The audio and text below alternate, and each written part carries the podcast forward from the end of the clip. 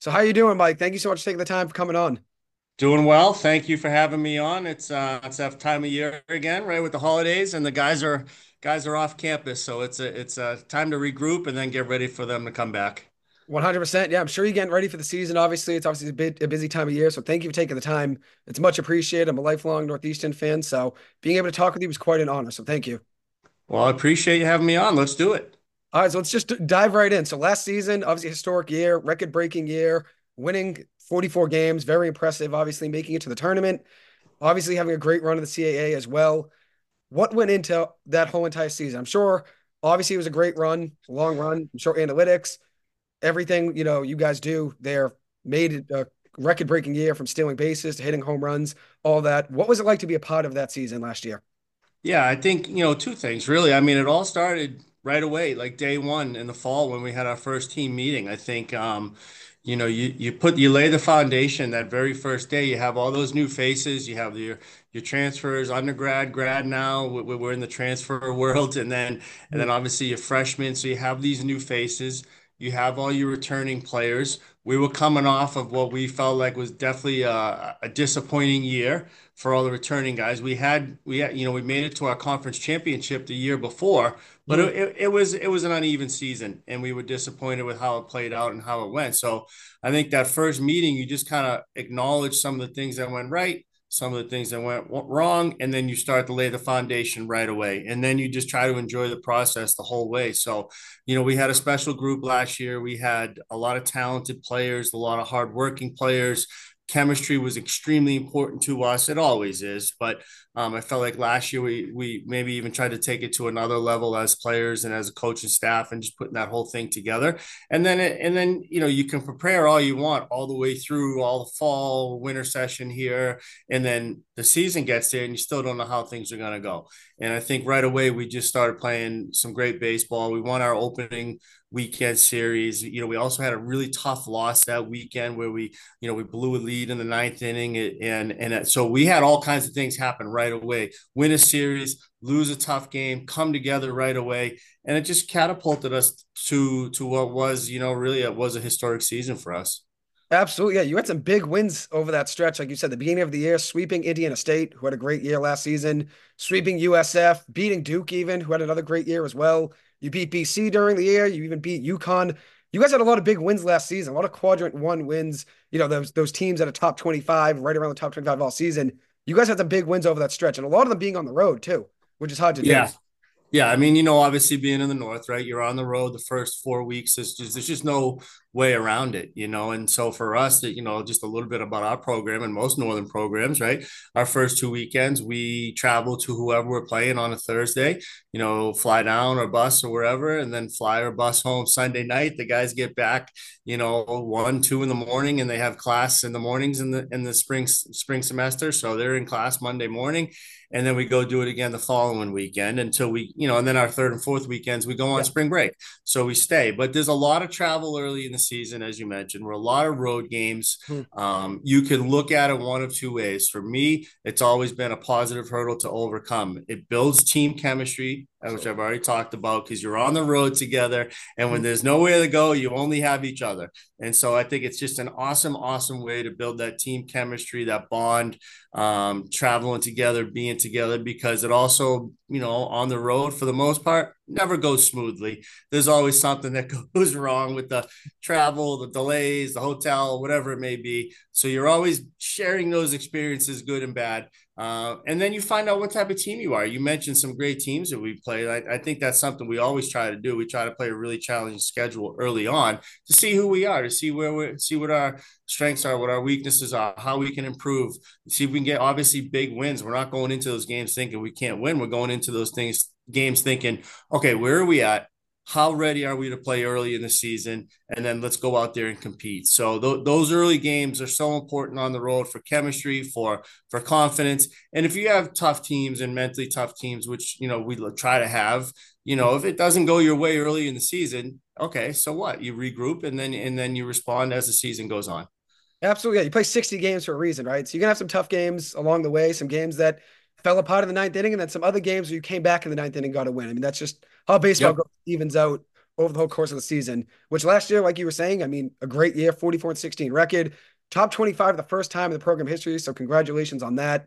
Thank Very you. Impressive. And then congratulations on being uh, CAA coach of the year for the fourth time now. Thank you. Absolutely. Yeah, and I think those two things, the coach of the year is pretty cool because it's it's let's face it, it's a reflection of your assistant coaches, your staff, and your players. Obviously, it's hmm. really a f- reflection of the players. It's a team award. The head coach gets a not, you know, uh, uh, recognized, but it's because obviously you're not getting recognized if you're ten and forty. You got recognized because you had a good year because you have really talented players that work hard. So that's always a, a you know a fun one because it's it does it signifies the type of season you have, the type of assist type of assistant coaches you have, you know, and then and then being ranked. You touched upon that, like that. Yeah, looking back, like when you reflect on a season, that was pretty cool. You know, it, it wasn't um it wasn't like a it wasn't our ultimate goal or anything like that. But to have to think that Northeastern baseball was nationally ranked um, last year, and and just again to have the guys be recognized for all of their um, accomplishments on the field, uh, and and as an alum, it, it means Uh, even a little more. Like holy cow, you know, we, these guys they really did it. You know, they got us on the map here and got us ranked, so it was pretty cool. Yeah, and I really like that you shouted out the coaches, obviously, and the players, which you've coached a ton of talent now over the last nine years, from Aaron Civale to Max Burt, Andrew Misiaszek. I mean, I saw all those guys play at Northeastern, but the group of guys you had you have right now, a lot of being local guys, a lot of really blossoming as young, you know, players. Last year, Cam Maldonado, as a freshman, had a great season. You got Harrison Feinberg transferred from USC, still a young player as well, Mike Sirota. What's it like coaching all this talent at Northeastern? Which it's great that you're getting all the local kids to come to Northeastern, play in the Northeast, and stay local. Yeah, I think that's that's been the, the the the, progression of the program. I don't think we we ever want to waver from our pillars, from our non-negotiables of, of who we think we are and who we want to be. And that's a you know a hard-nosed blue collar team from the north that has a chip on their shoulder that that has a has a lot of obstacles to overcome. Like we as I mentioned, we have to really embrace that mentality and who we are mm-hmm. as a program. And now you sprinkle in more and more talent and all of a sudden you take that mentality that mindset that that that mantra of who we are and you add this type of talent with the players you may, mentioned and many many more now you're onto something special. I think we've always had that right mindset as a program. I think we've always had a tough program tough players here over 100 years of northeastern baseball history. I think we've always been a hardworking team right? Those are all things you can control and now you add the talented players, the draft picks, and even the guys that obviously don't get drafted, they're yeah. incredibly talented. You know, the the ones that get drafted or make it to the big leagues, those are the ones that are easier to see and and well deserved. And I love it for them. But I, I we have so many guys that that are so talented and had tremendous college careers, and so the talent level has has also increased over the years. 100%. Yeah, for sure. Over the years, I mean, you've been there now nine years, and I'm sure recruiting has changed a lot over that, you know, 90 year window, which I know you went back to Northeast as an assistant coach back in 2007, being the head coach uh, back in like 2014 now. So, what is it like now with the transfer portal, recruiting? How has that changed over the last five to 10 years with you being the head coach? Well, it's it's definitely changed. I'm glad you know when I was hearing the numbers because I have no idea. No. It's all blending in now. I'm, but I'm a big lifelong fan, so I, I got the ball down. hey, you'll be my age someday. It all blends in after a while, but um, it's changed. Okay, so now what do you do? Do you just say, "Oh, you know, I'm not changing. We're doing things the way we've always done them," or do you try to change with the times and use? you know, try to use the system to our advantage as best as possible. So I think it's great that the player, the student athlete has more flexibility and freedom now to be able to make decisions and changes and choices in their lives i think that's fair and that's the way that's the way it should be. Now what do we do about that? How does a school like northeastern fit in this this this world of transfers? And so um, i think what we really try to do first and foremost is just focus on our guys. Try to create an environment here that they want to be in and they want to stay in start with that, right? So again, I know I've said this a couple times, but we don't have all the bells and whistles here at Northeastern. We don't have these state of the art facilities and all these different things that maybe other programs have. But what do we have? We still have a strong culture. We win. It's a great academic institution right in downtown Boston. So you really try to create an environment and a culture within our team that guys want to stay. They want to be a part of it and and obviously enhanced by what the university has done and how amazing Northeastern is. So you, you take that full package and then you know you go year to year and see how this goes. And then when the season's over and you, you lose guys to the draft, you know, you have to replace those players. If players do leave our program, okay, who left, what positions, how can we add to this? Now, our niche a little bit has been division two, division three transfers, maybe grad transfers. I think that's been a, a nice natural fit for us. And so we will continue to try to do our part in those areas if it calls for it and, and players are interested in Northeastern. There's a lot of great talent in those levels. And I think Northeastern, again, is a great um, chance for them to go to school in Boston and play at a high level. But we'll also add it in as you mentioned, some other Division One transfers from like a Feinberg from a Power Five USC. Mm-hmm. This year we have Jack Bowery who came came in from Marist. Jimmy Sullivan came in from UMass Lowell. So we try to try to um, keep a formula too where we have pretty good relationships with those other teams and their coaches, and we we like their um, culture as well. So hopefully the fit is pretty natural when those guys come in. Definitely, yeah. I mean, you got a great D three gem in Jordy Allard a couple years ago, and he ended up being yeah. one of. So, one of the best in the country. I mean, he was recognized one of the best relievers in all the country a couple years ago. So, you guys have been great with recruiting, obviously, and recouping with your losing of talent to graduation, like Jeff Costello, Corey DiLoretto, two guys I was a big fan of watching them play. And you found guys just that came in and just took their spot and just stepped right in right away, like Maldonado, like Harrison Feinberg, getting Alex Lane, Tyler McGregor. I mean, that's just great recruiting that you guys can bring in talent, lose pieces because every team in the country loses guys from a year to year basis. Sure. But you guys lost pieces and then just went right back to the same production. You had it even more with you know younger guys as well, which is great to build a program from the bottom, freshmen, sophomores, juniors, let them all rise through the ranks. That's obviously big for developing chemistry, and then obviously trying to get to the bigger goal, making it to the tournament. Obviously, guys now have the experience from last season. Now they're yeah. sophomores, and obviously get what they obviously know what it takes to to get there, which is huge. Uh, so that's obviously a big thing. The transfer portal has definitely helped you guys a ton. Yeah, and I think the way to look at it too, it really is like the the the draft is your high school recruits, right? Like you got to always have high school recruits coming in, building your program for the for the now and the future. And you mentioned Cam Maldonado and Cabral, two freshmen All American last year. Like there you go. So your freshmen come in on a team like last year, and they have huge impacts right away. And then you had Tyler McGregor uh, and, and Alex Lane on the older side, the transfer side. And then, wow, you get all of a sudden you have a great mix. I, I hope I, I wish I could say it's going to always work out that. I don't know if it's like that, but I don't know if it's realistic. But those guys are like free agents almost, right? So you build them through the draft with your high school guys. You add the free agents with the with the transfers, and and again, you try to do the best you can with the transfers. You identify the talent because there's always there's already um, a body of work there. And but then you also just got to make sure it's the right fit. And and we've been blessed, like you said. You mentioned Jordy Allard awesome fit, like just a, just a tremendous baseball player, better person, great fit. Griff mm-hmm. Young, Tyler McGregor, like I mentioned, like these guys all just come in and and have just been perfect fits for our culture as well. Absolutely. Yeah. You found some gems there like Lane, McGregor. I mean, both those guys had huge seasons last year. You had 18 home runs from McGregor, 18 from Sirota, uh, which I know obviously he wasn't a transfer, but and then 16 as well from Lane.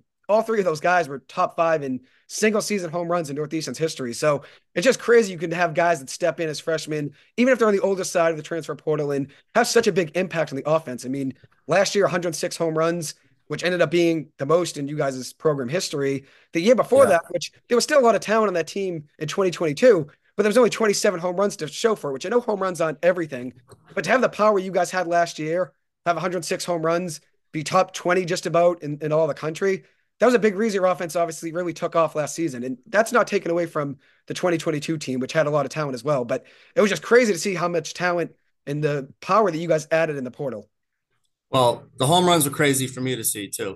Yeah, I, have I've never seen anything like it. We shattered our single season home run yeah. record. I mean, I, I think by like 45 or something crazy. Oh, man. Yeah. You know, but again, those are conversations you're having as coaches behind the scenes as – the year before is going and we didn't we couldn't score runs with home runs it was hard everything had to be multiple hit innings and stolen bases which we, we had a ton of speed and and you yeah. mentioned two guys like corey and jeff were just huge on that piece but it was we just didn't have a lot of power. So the, you were always relying on two, three hit innings and and and well placed bunts and and and that's a, certainly a way to score. But you also want to be able to leave the park and and and score with one swing of the bat. So we talked a lot about that um, behind the scenes. Like, okay, if we have an opportunity to address this in the transfer portal, our number one goal will be to try to add power. So Alex Lane does that immediately we knew he had power bat and had power history, so he was a you know someone we really wanted. Tyler McGregor um, had a ton of doubles, had I think 15 to 16 stolen bases at Columbia, along with a high average. Like so, we thought there was power there with some speed. And then Feinberg was another guy like we we had seen the BP, we have seen the saw the summer ball, and like all right, this guy has real power. He just needs to play. You know, even though he didn't have the numbers, we just thought, okay, he needs to play. And then all you add them in, and as you mentioned, then all of a sudden Maldonado comes out of nowhere and hits the amount of home runs he hits, and then you get a healthy Sirota for the whole year. Yeah. And, and now you're like, holy cow! We went from, as you mentioned, you know, under 30 home runs to over 100. It was pretty wild.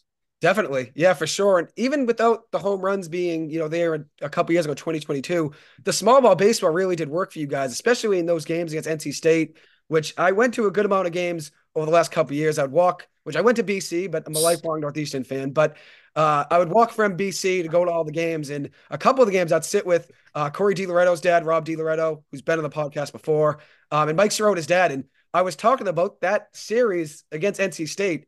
You guys were just fearless, bunting, stealing bases. You were stealing like two or three in an inning. Uh, you know, yeah. so how important is it to be smart on the base path? You know, stealing bases, bunting, whatever it may be, but also being aggressive, since you don't want to run into a dead out. Sure. So you you know that there's a lot that goes into that too, right? So you mentioned analytics and and we haven't talked much about that, but you know, we certainly have our numbers and thresholds and benchmarks we want to be at. So we always want to be at stealing bases at a 75 to 80% clip. If you're throwing out getting thrown out more than that, now you start to run into outs. I think the numbers will prove that, right? So we're really trying to push that envelope and try to get around 80%.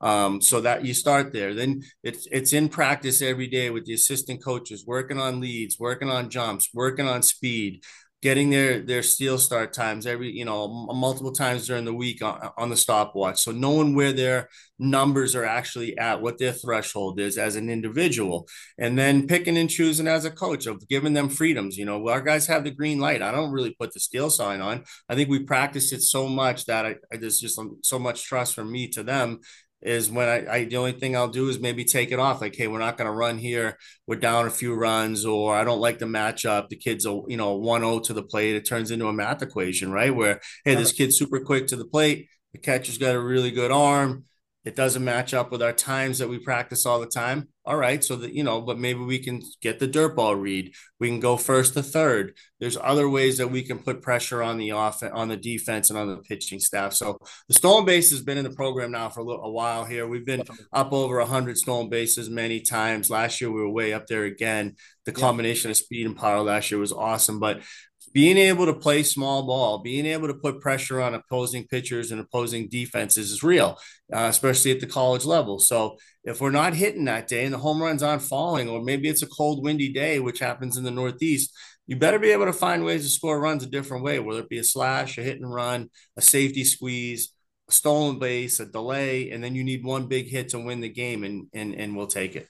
Absolutely. Yeah. I mean, that was a big formula, you know, that 2022 season. You guys were still scoring some runs, just obviously not from the long ball, but it was still working the small ball, like in those games yeah.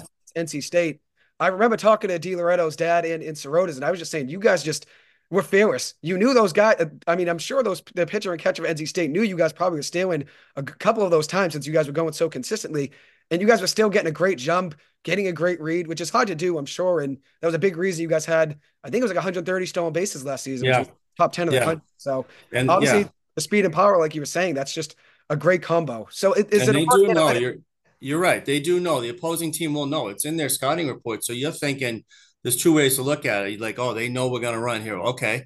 But then all of a sudden the pitcher speeds up. He gets out of his rhythm. Yep. The catcher rushes every, you know, rushes his transfer, rushes his footwork. The Yep. infielder gets out of position because they know we're coming and we're coming and we're coming. Mm-hmm. We're gonna do something here. We're we're gonna run. We're gonna hit and run. We're, we're something's something's gonna be on, and they're on edge a little bit. So they're out of out of their game because maybe they don't play as many teams that play that way. So Yeah. we always talk about trying to be able to score runs two different ways, and and uh, 22 team, especially in the tournament, you know, where we finally started to put it all together. Definitely. They they were pretty special. We hit a couple home runs in that tournament. We had some big situational hits and some chaos offense, and it, it got us to the championship game. Definitely. Yeah, that was a great run. And even though obviously you didn't get to really put everything together the whole season just because you had some injuries, guys along the way that, you know, were struggling at one point. At the end of the season, though, things did come together, which was great. And you guys had a chance, even a CAA championship, which was obviously awesome to see. It's just a tough tournament just because you need, you know, everyone to be healthy. It's uh, obviously tough to play three games, four games in just such a short window. But you guys definitely, you know, kept things close and were right there. So I was proud of that team, even though you Yeah. felt the ultimate goal but it was still a great team and a fun team to watch. You know, which was Hundred percent, hundred percent. Because that that year there was a lot of pressure and hype on us. We were picked high, and as I mentioned, like we couldn't just get find our way, and nothing came easy for that team, even more so. And they just kept kind of plugging and plugging and plugging and staying in it, and and then having a huge last series of the year to get in the tournament. Yeah. And then and then all of a sudden we're sitting there we're in the championship game, and that was a testament to that group, like something they can always be proud of, of where hey, this this thing didn't go the way we drew it up. This thing didn't go the way we all thought it was going to. We had we had we could have just said, hey, it's this isn't our year. It's not gonna. This is what it is. Or they kept fighting and pushing. And guys like Corey, Corey's playing hurt for the last I don't know Yeah. how many games it was Month- with a broken thumb. yeah. yeah, broken thumb, torn ligaments. Sirota gets hurt at the end of the year. Costello's banged up. And those guys get to the championship game. That's that's a group that can always look back and say, hey, we we we made it to the championship game, even though everything you know didn't quite go as planned. Mm. And as a, from a fan's perspective, I was I was really proud of that team as well. Which I, we knew the talent was there. It's just putting everything together and the injuries. That must be the hardest thing during the course of the season. You have guys that you know could be producing and helping out the lineup, like Sirota, but then when he gets hurt, that's obviously a big loss in the lineup. And obviously defensively as well, Di Loretto was a great you know defensive player. So it's obviously tough, I'm sure, with the injuries. But that team was gritty, obviously, and definitely showed you know a lot of guts to to make that run they did in the CAA tournament. So yeah, it was a great. It's a good way to describe them. They were they were gritty and and um, you know that and so I think those guys that were on that team that came back. So that's always like what you do. Like, oh, the season ends and you're like, oh man, we're losing. She's now Corey's done and Jeff's done and Teddy's done and all the guys that were done that year. And you're like, oh man, we're losing all these guys.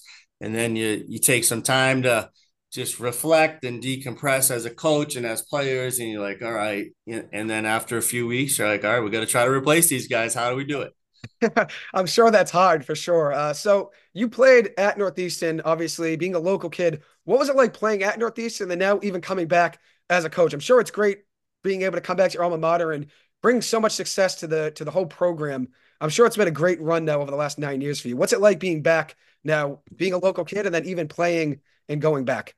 Yeah, I mean it it, it is it is special. Um, you know, it's it's certainly a different place than when I was here as a student. You know, mm-hmm. I graduated in '96, and um, yeah.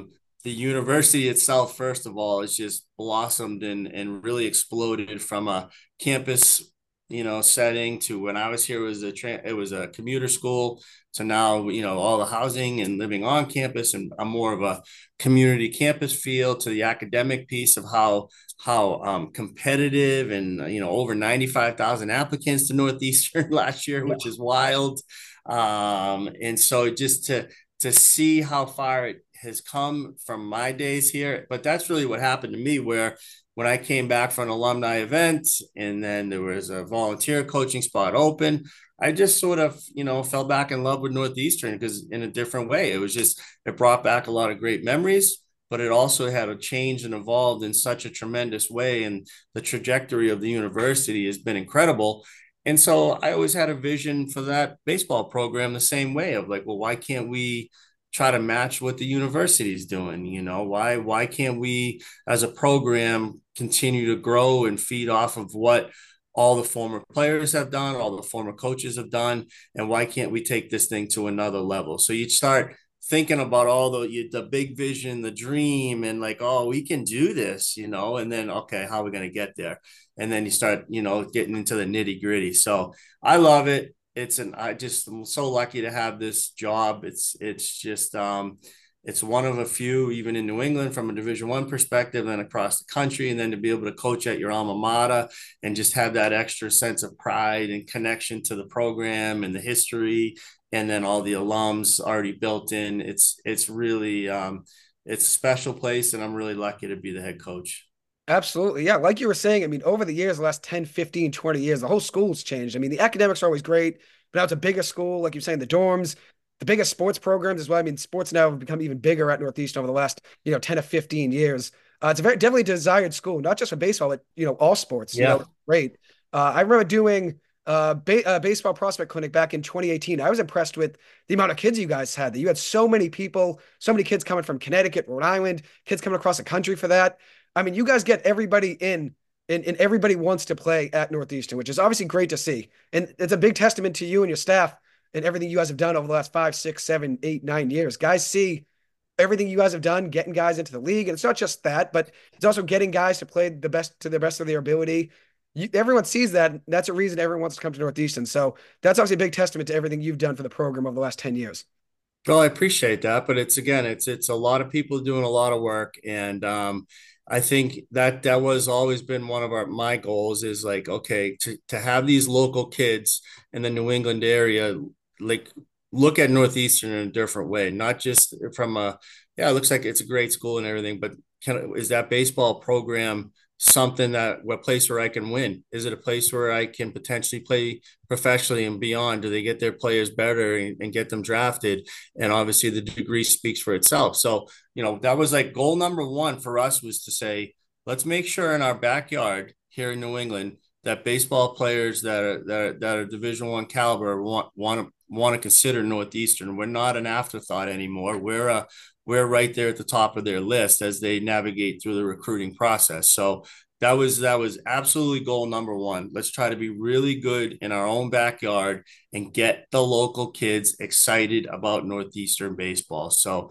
again, guys that you mentioned, guys like Di Loretto, Costello, Allards, all those guys, they're all New England guys. And um, it, it, you know, we sprinkle in some guys from New York, New Jersey, of course, and outside of the region. But I think it's really important to have that that um, those converse ha- hope that the recruits and the high school coaches are having conversations that hey with Eastern baseball they those guys those guys can play. They got it going on. That's a great that's a potentially great fit for for whatever high school recruit. Absolutely. Absolutely. So I did a an internship with the sports medicine program back in 2018 and I was there in January and February and I remember watching you guys practice in the Cabot Center. You guys are working on fundamentals which is obviously a big part of the game of baseball and one thing you guys do so well is you limit errors, obviously. You run the base paths well. You play smart baseball. So just seeing you guys all do that and, and, and watch that in practice, which you guys are only, you know, inside. So it's tough to really do a lot inside, especially since it's cold around here, you know, especially in January and February. But one thing you guys do well is the fundamentals, which is a big part of the game of baseball. And I'm looking back, sure. I was looking at your numbers back when you were at Northeastern. You your strikeout to walk ratio was elite, which uh, when I'm looking at this Northeastern team now, you have a lot of guys that are very heavy disciplined at the plate, which is obviously something you can preach to a lot of the guys that maybe struggle in high school, have a lot of power, but they, you know, strike out a lot as well. One thing you did well, you know, during your day at Northeastern was the strikeout to walk, you know, ratio. And that is probably something you've preached to the guys, obviously being disciplined at the plate. What goes into your approach trying to teach the guys to be a little bit more disciplined at the plate, even if you know they can hit, you know, 350 foot home runs every time they swing yeah. the bat? Well, I think it's all of that. What you mentioned, you touched upon it all. It's, it's. I think as a coach, it's one of the areas we can have the biggest impact of on the play on the field, right? Um, you, you got to have talent. So, and we talked about that. We have talented players, but then can you can you can you instill some discipline in them and and and competitiveness in them to to to um you know really play fundamental baseball as you mentioned like limit mistakes so you know one of the categories that we we we constantly talk about here, and I know a lot of programs do, but how well do you do it is free bases, right? How many free bases does each team have in a game? So what's a free base? You know, walking guys, errors, um, stolen bases, all those types of things where you either give the team a free base, the other your opponents, or they give them to you. And what we've we've been very good at is having them given to us, and we get a lot more free bases. The opponents walk us more than we walk them. We strike out less than they strike out. You know, um, we make less errors than them. I think our defense has been really, really underrated and sort of under. It's it's not as cool as the home run and stolen bases or maybe the ERA. But if you look at our defensive numbers over these the last, I don't know, six, eight years going from Max Burt and that crew to now where our defense is really one of the best in the country typically and, certainly in the upper upper 25%. And then you mix in the fact that we throw a lot of strikes. Our walks are usually really low um, from the pitching standpoint. And then offensively, yes, we talk all the time about, hey, can you get your walks plus hit by pitches to equal your total strikeouts? Mm-hmm. And and that's something we talk about all all the time. Discipline. Hey, command that strike zone as a pitcher, but also command it as a hitter. If you strike out 30 times this year, can you at least you know, walk 24 and get hit by six pitches and try to get a one to one ratio. Mm-hmm. If you can get a one to one ratio, that's incredible. Now it's really hard to do, and and um, but that's a goal of ours and our discipline. But we certainly want to strike out less than our opponent, walk more than our opponent, defend better than our opponent, have better defense, get thrown out less. You know, limit all those free bases, and that that's discipline. That's practice every day. Talk about it, video it, preach it do it inside in Cabot, even though you're like, man, I wish we were outside. Man, uh, you know, it's snowing today, but we're practicing. But can we get our practice our discipline? Can we practice the fundamentals so they'll carry over to the game? And then again, blessed to have players that buy into it and care about it. Definitely. Yeah. Like you were saying with making less errors. I mean, your left side of the infield last year, Danny Cross and Spencer Smith, two great gloves, obviously. Spencer Smith, I would say I've watched a lot of baseball my day. I've gone to a lot of, you know, Northeastern games, BC games. I think Spencer Smith might be the best individual fielder I've seen play eh, over my entire life watching in college baseball. He's he made some unreal plays, you know, ranging to his right, ranging to his left, some crazy throws, some diving. I mean, he is just an all-around great talent defensively. And that's obviously a big loss, you know, trying to fill in his his shoes. But it's obviously great you had a guy like that, you know, that could teach the younger guys that are stepping up now to get more like Muzaki or, you know, those guys that are going to get more innings now. It's obviously great to have a guy like Spencer Smith to teach those those players. But yeah, tell me about Spencer Smith. I mean, he made some ridiculous plays uh, at at Friedman Diamond over the last two three years. Yeah, defensive defensive player of the year last year in conference. You know, so well deserved. Awesome honor for him. I'm so happy for him to receive that. Um, you know, I coach third base from an offensive standpoint, and I can tell you how can't tell you how many times either the third base umpire or the kid playing third for the other team would say, "Man, your shortstop, you know what? Your kid's a great player. He's the best mm. player, you know, defensive player I've seen all year." And and and it's true. I mean, he just covered so much ground. Can play, could play on turf, could play on dirt. Um, transfer is as as smooth as anybody I've seen from from glove to hand to to throw is just money all the time. Really, and you know, fast runner, six five, six six runner, so he could cover a lot of ground but he's one of those guys like you know I, he's a reason one of the reasons you coach like not a lot of people believed in him coming out of high school i would say this to him on you know on a regular basis or often like hey a lot of people didn't believe in you but we did yeah. you know he he didn't really have too many division one looks or offers and um, I even had people telling me, "Are you sure you can play at Division One?" And I was like, "Yeah, he can play." You know, and and then as a coach, you start to get a little chip on your shoulder for your own player. Like, hmm. so I was probably tougher on Spencer than I maybe other guys because I knew that that people didn't necessarily believe them, believe in him, and he just proved them wrong. And not only was he a great defender, if you look at his numbers offensively, they were always the best in the tournament and yeah. he always seemed to rise to the occasion late in the year. Um, all tournament team, I think at least twice, maybe more. I think so. Um, yeah. And yeah, and defensive player of the year. So he's one of those guys where you, as a coach, you just have a tremendous sense of pride because he worked for everything. He got so much stronger in the weight room. He got faster. His offense got better. And it all culminated into him winning, you know, defensive player of the year and having his best season as a senior. And like you said, I mean, you pointed out perfectly. He had some big hits, you know, towards the end of the year, the last couple seasons. He had a couple three hit games, if I remember right. He was hot at the end of the season. That's when it matters most. That's when you want to be playing, you know, your best, most crisp baseball offensively, defensively. And like you said, I mean, his glove stands out uh, with all the teams you guys played against. I saw you guys play against UConn, BC, uh, Elon Hofstra, all these schools, you know, at Northeastern. Then I went to a lot of BC games, you know, and then playing a lot of ACC teams. And I would say, out of everyone I've seen, he was the best fielder I've seen in you know the last, I don't know, five years. I've gone to a lot of college baseball games. I'm confident saying he was the best fielder I've seen. Just some yeah. ridiculous plays in the range. Like we'll miss him. We'll miss him. You know, we spent a good amount of time talking about the offense and how to replace those guys, but you we're losing a defensive player of the year at shortstop. So we certainly yeah. have some capable players here and and and and Mello and Goody and Beck and the guys that are here now. But you it will miss Spencer for sure. One hundred percent. Uh, so I looked back to your days, you know, in your playing days, and you made it to the, you know, Cape Cod Baseball League, and you were an All Star in 1994. What did that mean to you? Obviously, being a local kid playing in that league, and then also, what did it mean for your career making it? Obviously, which a lot of guys get a lot of looks, you know, by professional scouts playing in the Cape Cod Baseball League. Yeah, that's definitely probably you know top three best summers of my life. You know, from um, just from baseball, and you know, I was fortunate enough to play nine years professionally in the minor leagues. I was really a, a minor leaguer, and and then obviously play some some summer ball in college. But to be able to play down in the Cape Cod League as a local guy, I think every local kid that's that plays baseball around here in college baseball dreams of playing down in the Cape League.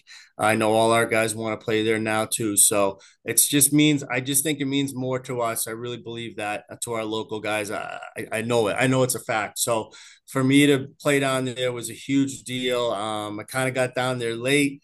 Um, I was lucky to, you know, late added. I started the season there, but I was really more like a temporary attempt when I first got there and um, with Hyannis, and, and, it was a perfect fit for me in Hyannis because at that time my aunt lived in Hyannis, so I lived with with her, and then I obviously um, was lucky enough to stay all summer and and got the full and and played there. And you mentioned, yeah, you know, it was an all star down there, led the league in home runs, which was a blast. Um, and you know, played in the all star game and did a home run derby against you know Darren Erstad and Todd Helton crushed me in the finals, and so I had some you know big time players, certainly a lot better than I ever was. But just to be down there representing Northeastern, having that logo across my chest, I took that with a tremendous sense of pride for our program and for Coach McPhee and everybody here at Northeastern. Like it really mattered to me. And, you know, I wanted to show them what I could do. You know, hey, Northeastern's got good baseball even back then. So that mindset's kind of always been in me but that, that was a really special summer a lot of fun and a lot of great guys and um, some talented players and fun and and the fans are great and and just you know just the whole the whole experience playing in the best league in the summer and being close to home is just awesome Absolutely. And you showed your power at Northeastern, obviously being a top 10 home run hitter in Northeastern history. You showed the speed at Northeastern as well, being top five in triples. And then you go to the Cape League and you're doing it there on the biggest stage hitting home runs, being an all star. I mean, that's a tremendous honor just even making it and then performing and putting up the numbers you did. I mean, that's a dream come true for a lot of kids. And I'm sure that definitely helped as well. You making it obviously professionally. You made it to the major leagues. You got to play with your brother as well on the Mets. What was that like being on the same team as your brother in the majors? I mean, that's something you probably dreamed of your entire life being on the same team as them, both of you guys being able to share the same stage. What was that like making it and playing with them?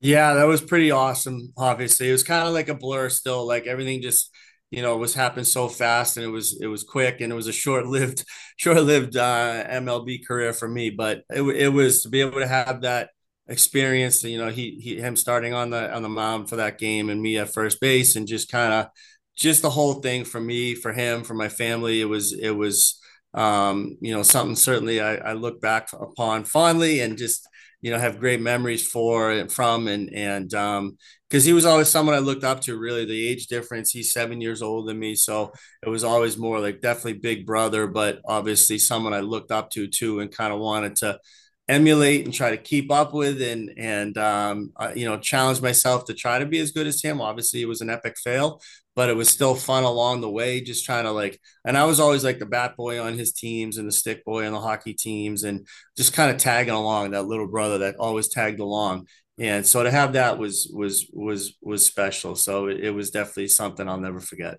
100% yeah just making it to the major leagues even if it's short-lived i mean the amount of baseball players that fall off from high school to college to the minors to the majors. I mean, there's a long, you know, fall off from, you know, A to Z to make it. And you made it, which is obviously just a, a dream come true in its own. And then being able to play on the same diamond as him, I'm sure it's something he dreamed of as well growing up, being on the same team as his brother, making it, playing for the Mets. I mean, you're on the biggest stage in all of baseball playing on the same team. So that's obviously a dream come true in its own. And obviously, you probably learned a lot from as well pitching. Has he ever talked to the pitchers at Northeastern, you know, giving them tips, whatever it may be, mechanics, speed? He has not in a while though. He's been he's been he's been he's been MIA for the last couple of years now. He's yeah. he's been busy. He'll Uh, he obviously follows us and knows what's going on and, watches our games and you mm-hmm. know and and but I think it's more just general. Hey, great job, team looks good, that sort of stuff, or that guy looks good, or that pitcher. But because because he's not close enough, I don't I don't know. He probably doesn't feel like hey, I'm gonna I'm gonna offer him any advice here. I'm I'm not close enough. But early on, when I first started out, I leaned on him you know, to come talk to the guys. And and I, I, I swear like half the guys on our team now don't even know who that I have a famous brother, I think. And the and the only only reason that they do know is because of like, you know, they're playing MLB the show or something. And they're like, oh, is that yeah. wait, what? Like so it's kind of funny uh how yeah. how like yeah, we're getting older here. But um, you know, he certainly is always welcome, but he lives down in, you know, down in Georgia, Florida. So he's he's he's he'll come to games if we're in that area, but um, not necessarily up this way to to be with the guys, or like he's around like the holidays and the guys aren't here, so mm-hmm. timing isn't always great. I get that, but obviously you've learned a lot from him. You know, just growing up, seeing him pitch, and then you were a hitter as well. So you guys got the two different sides of the game. Him pitching, obviously, you hitting. What do you look for? Which I'm sure you've learned a lot from him. What do you look for in a pitcher? Is it speed, high leverage, control? You know, a big situation. What do you look for? What's the main thing you go for when looking for pitches. Since Northeastern, I mean, they've had some great pitches over the last few years. Last year, you had a 3.75 team ERA, which was, I think, third best in all college baseball. And you've had yeah. of guys get drafted that were pitches as well. So, what's the main thing you look for when looking for pitching talent? I, you know, I probably look for a lot of things that he did. I look for like, you know, multi-sport athletes if it's possible, which, mm-hmm. which we were growing up. So we, you know, try to try to find that. But it's not that's not definite, not foolproof. But you try to find find maybe a multi-sport athlete. I think you know you to say velocity doesn't matter is a lie. You know, mm-hmm. so you have to see a velocity component there. That's that you feel like okay, this is someone that you know can pitch for us but then and then you got to factor in all the other stuff. What do, how how is his command, right? Like that's that's that's you just you have to be able to throw strikes. I know that sounds so trivial and so simple and and no kidding, coach. Great, great, great advice, right? But it's true. Like guys, it it's hard to take a kid that throws hard and it's all over the place and the misses are every you know wild versus okay some of the throws hard but the misses are small he's just off the edge he's close okay you know that it's hard to to reel someone in. So velocity, command, a secondary pitch, certainly, you know, spin typically a breaking ball or slider. We feel good about teaching changeups. Um, and compete level, like how just just like how competitive is this kid? If he's maybe his velocity isn't 88, 90 in high school, maybe he's 84 to 86, but he's got a really good frame and he's competitive as all heck. And then you're like, all right, this kid's gonna he's gonna get in the weight room. He's gonna get stronger physically. He's gonna gain weight. He's gonna do Coach Cobb's throwing program and all of our arm care, and he's mm-hmm. just to physically grow because he's so competitive and won't take no for an answer. And that you believe that that velocity will jump. So it's just those combination of things, you know, velocity, command, physicality, delivery, and then the most important potentially is just the compete level. How bad do they want it? Yeah, control is definitely huge. Like you were saying, you have to throw strikes. And then the competition level, I never really thought about that, but that's obviously a big thing. You want a kid that has that, you know, chip on his shoulder. He wants to obviously get better and better, which a lot of kids in high school that throw, let's say 90, they might just think they can throw 90 past everybody they play against. But when you guys are playing, you know, top programs in the country all season long for 60 games, a lot of guys can hit 90 mile an hour fastball. So it's about like, you know, like you're saying, breaking balls, spin rate, which Coach, Coach Cobb's been great with that. If you look at, you know, the trajectory of pitches over the last, you know, 10 years you guys have had, just guys continue to get better. Kyle Murphy was a guy which I first started going to games probably, I don't know, 2015, 2016, when I consistently went to a lot of games and seeing him pitch, Andrew Misiaszek. And then you come all the way to now when you're seeing Avon Cabral, Wyatt Scotti. The spin rate on all of these guys has, has been tremendously great. It just continues to get better and better. So, like you're saying, you got to find those guys that have the talent and then work with them, obviously, and work on that secondary. The obviously the third pitch as well is a big thing, which Wyatt Scotti, I mean, he has four or five, six pitches he can probably throw in his arsenal with, with all the breaking balls he can throw. So that's obviously a big thing. Uh, and one guy that I was a big fan of, which I already mentioned him, was Andrew Misiaszek. Just seeing him pitch, he obviously battled some injuries uh, during his time at Northeastern, but he's obviously got a guy that had the talent, had the control, ended up being a great pitcher in the Cape Cod Baseball League. Speak speak about him a little bit, and obviously his work ethic. You know, go, going through the injuries he's gone through, and now he's even hurt. I think in the minor leagues as well. But we obviously know the adversity he's faced, and he can obviously get better and, and, and get back from that. Yeah, he's awesome. You know, he is such a great, great kid, great person, great pitcher. So there's a perfect example. There's a lefty out of high school that we recruit. We really liked his slider out of high school. He had that. He had a really good slider but his velocity was as 82, 83, you know. So we're like, hey, that secondary pitch, that slider's legit. Like, we, we like this kid. He's got a great frame, you know, and so we got him. Okay, great. So really excited to have him. And I remember this like it was yesterday. Throws his first bullpen and bullpen in Cabot uh, in the fall, and I'm looking going, wow, that doesn't look 82, 83. and I had, you know, you don't you don't see the guys a lot during their high school year because we're playing. So it's just hard to, you know, follow them or see you can't get out there and physically see them. Definitely. So then it's first bullpen. So we get the gun out and he's like 88 to 90. And you're like, oh boy, here we go. How like, all right, now we got something. Like this is awesome. And this yeah. is the kid, like you're like, oh man, he had the secondary pitch, he threw strikes, had the frame, and all he's already made a jump before he even got here. And so, what a career he had! I think he's our all-time saves leader, a single yes. season saves leader. I should know that, but there's so many stats. But um, reliable, tough, competitive, um, great tempo. Like gets the ball, he's throwing the thing under ten seconds. There's no falling asleep when he's pitching. Mm-hmm. He is on that rubber, go, go, go. He was always, always in attack mode and on the offense on the mound. You look up and he's staring at you, ready to go. So yeah. what a career he had. Absolutely deserved to be drafted. I thought should have went even higher. Yeah. And you know, before he gets hurt here recently and, and, with the Guardians, he's knocking on the door of the big leagues here. The year he had, yeah, that year he had before he got hurt.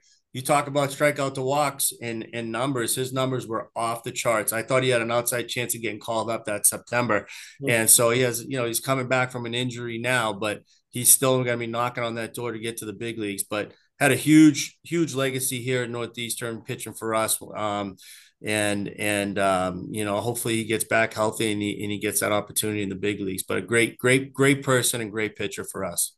Definitely, he'll get another shot for sure. Obviously, the injury was tough, but like we were saying, he's battled a lot over his career and has gotten even better. So I'm sure with that chip on his shoulder now, that adversities he's had to face is only going to make him stronger. And like you mentioned, him being an MLB draft pick, he should have went even higher. I agree with you. I, I, I thought that when I was watching him play, I thought he was first round talent, which it's really hard. You know, scouts will probably see things differently from one team scout to another. They probably you know grade guys differently where they think they're at. But when you're looking at this Northeastern team coming into this year, there's obviously a lot of buzz going around about Mike Sirota being a first round pick in the MLB draft. What makes Mike so different? Which I obviously know he's a five two player, but what makes him different? Um, yeah, five two player. So we'll we'll I won't talk about that because we know that. What yeah. makes him different is his internal drive. Um, he is he is perfectionist. He wants to be the best. He wants to do everything well. He ha- comes to practice every day with a plan.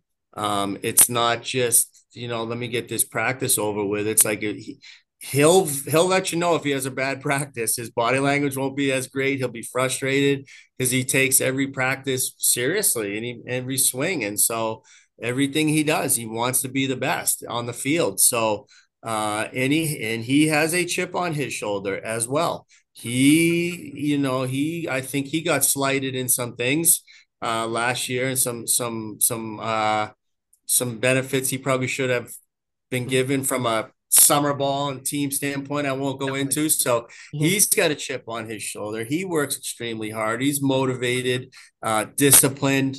He's a baseball guy. He watches a lot of baseball, watches a lot of video. Um, very, very smart. Um, baseball, he is, he can find pitchers, tipping pitches. He knows what's going on. He knows the situations.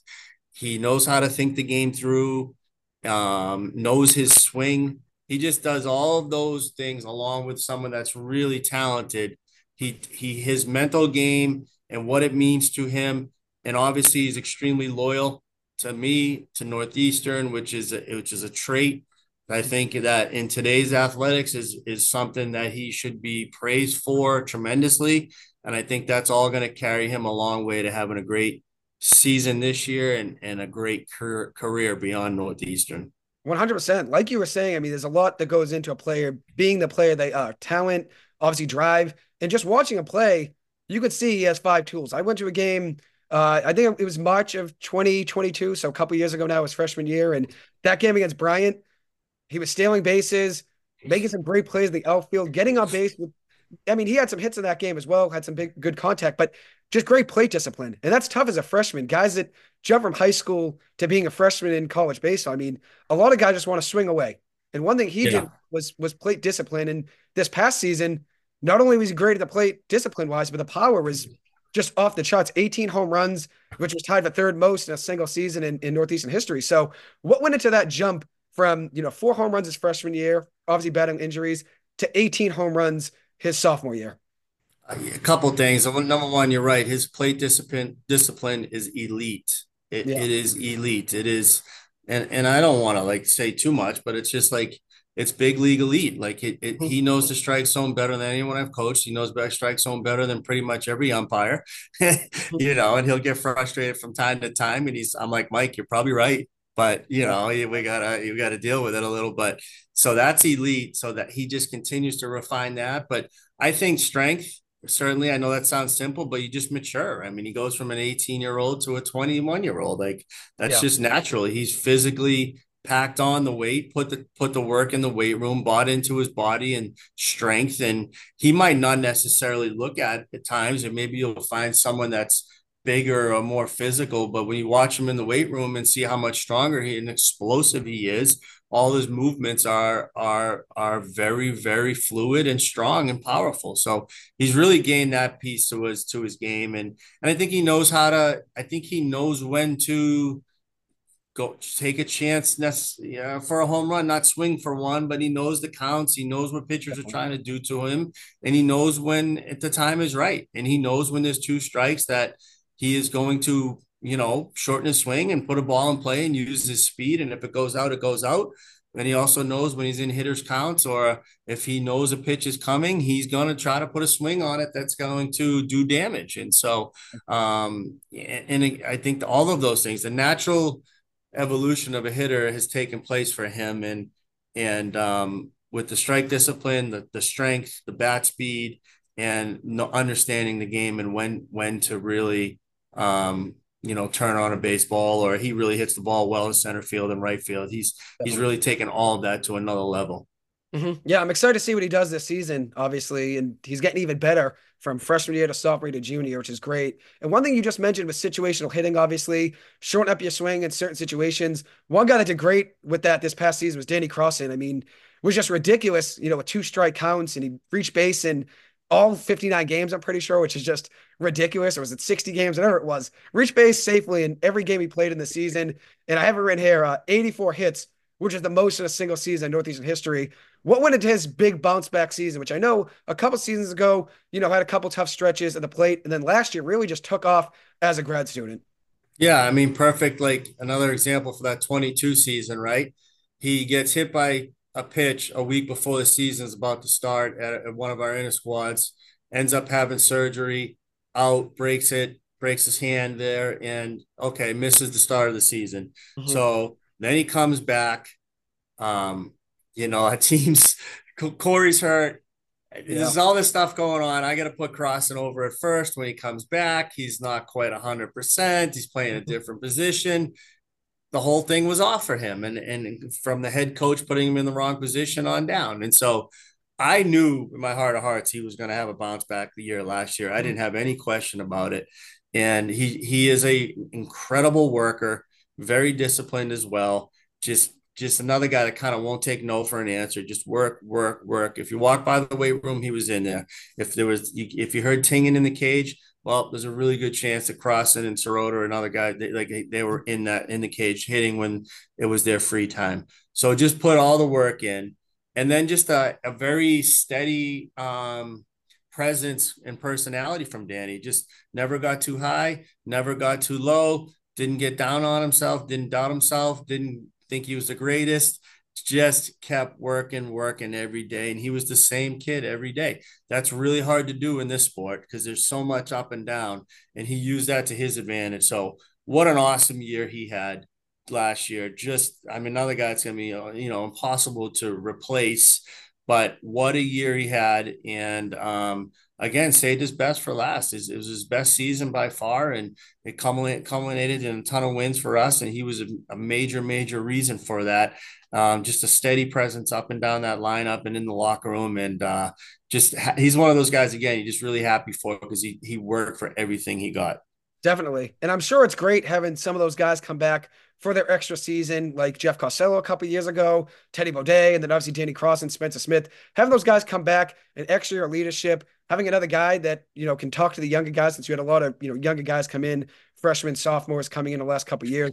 Having a guy that's a fifth year, sixth year that can talk to those guys and you know tell them what Northeastern's all about is obviously great and big for the program. So Danny's definitely going to be a big loss, especially defensively as well. Uh, you know, he was a great player all around, just like Spencer Smith. I mean, that whole left side last year was just yeah brick wall. Um, and so looking forward to this season, which this is my last question. Don't want to hold you too lo- too long, but you're opening up this season with Arizona, three game series. Then you get to go play the Red Sox like you guys do every single year. Which I know that's probably a little bit of a nerve wracking game for guys that you know grew up Red Sox fans. What's your message to the team on that day? Message is act like a big leaguer. Literally, just say, ah, "Hey, just act like a big leaguer today. Mm-hmm. Let's, you know, have that swag. You know, walk around confident you mm-hmm. know, not a kind of like not a care in the world. Hey, I'm in the, I made it to the big leagues. The game doesn't record wise doesn't matter, doesn't count. The stats don't count. It's really just trying to go out there and have some fun. Um, and, and it is some guys get caught up and it's a little bit stressful for them. You know, you always have to you have to put the pictures out there and you know, they you look up and they're they're looking up and they're seeing from Papi to Pedroia to Manny to to now Devers and Yoshida and all these guys, and you're like, okay, I I always feel for our pitchers just a little more than the, the mm-hmm. hitters because the hitters are just hey, they're going to face some dude probably throwing 95 and and uh, it is what it is, but the hitter the pitchers are looking up going oh my god you know this is this is so and so and so and so but yeah. you just try to have the most fun. It's probably it's one of the best alumni events of the year for the university so mm-hmm. we have a great contingent of alums there. There's a great um, um, get together prior to the game and barbecue and tent and everything. And we'll I'll go over there with our leaders and say a few words and meet our alums. So that's great take a BP on JetBlue Park field and you know and there's a good crowd there and we're always the you know the crowd favorite they're rooting for us usually as the underdog so um, it's a special day it's an awesome day you just try to tell them to have as much fun as possible with it don't get stressed over it and and be a big leaguer for a day Definitely. And you guys gave them a game last season. It was only five to three. I mean, it was, it, you guys were in the game. You guys are right yeah. there. Awesome. And even, I think it was probably 2015, 2016, somewhere around then. But Civale had David Ortiz, if I remember right, Hanley Ramirez swinging and missing, you know, breaking balls, which was great. So it's obviously a, a good day to get some looks on you as well from, you know, Red Sox scouts. Yeah. Uh, be awesome, you know. So yeah, a great day for alumni, like you said, too. I didn't know that you guys had a whole, you know, thing before the game. That's awesome. That's great. You guys bring everyone together down there. Yeah, um, it's, a, it's, it's a great day. Absolutely. So my last question is this. So what game are you looking forward to most this season? Which it's very hard to pick just an opponent but are you looking forward most to the conference games, the out of conference? What would you say? Is it the Red Sox game? Uh, I'm looking forward to the championship game in conference if we can get to that one. Yeah. Um, that's the coach speak in me, but you know which games? I mean, the conference games are always uh, they're always a little more fun. There's a there's Absolutely. a little more there's a little more pressure. There's a little more stress. There's a little less sleep. Um, you know, so those games, I know that doesn't sound like more fun, but it is. It's what the guys live for, right? Like hmm. the Arizona weekend will be will be really tough, you know, to play those guys out there right away. They're a regional team from last year. They're loaded. So, you know, that'll be a huge challenge right away. Then you go to the Red Sox, as you mentioned. Then we're playing the University of Minnesota, who beat us a couple years ago. So they'll be really tough. You know, we have Georgia Tech midweek that'll be fun. We haven't played those guys. Last time I think we played them. Adam Adam Ottavino pitched against them and threw an absolute gem. Um, so that'll be fun. Um, you know, Mercer and and I haven't been there, so that's a new place to take the team. So that that that'll be a great experience. Old Dominion, you know, we're close with their coaching staff. We've been there. They used to be in our conference. They were in a super regional a couple years ago, so that'll be a huge challenge. So that out of conference schedule has a little bit of everything. Um, so I'm looking forward to that. But then, you know, when you get in conference, that's when the that's when the rivalries start. That's when the the you know the it gets a little more intense, and and that's what you practice for and play for. So and the conference is loaded this year. I mean, you know, we had Campbell, Wilmington's obviously always awesome. We well, Charleston, Elon, Hofstra, Stony Brook, like top to bottom. You know, it's just such a sneaky, sneaky, tough conference that you know I I could envision two or three teams in a in a in a regional possibly and i think that's just incredible for our conference. Definitely yeah gets you guys a lot of looks which is great and you guys having the year you guys did last season now jumping to this year everyone's looking at the conference even more considering you guys were top 25 last year so you guys have done great for the caa and i'm excited to see what you guys do this season. I don't want to hold you too much longer mike but thank you so much for taking the time. This is a true honor. Being a lifelong northeastern fan like i've been being able to talk northeastern baseball with you is is a true honor so thank you so much for taking the time well, thanks for having me on. I hope I see you at a game in person this spring. I will be there. No worries at all. I'll let you know the game I'm at. All right. Make sure Thank you say hello. Happy holidays. All right, thanks, Joey. All right, Bye-bye. same to you. Thank yep. you. Bye.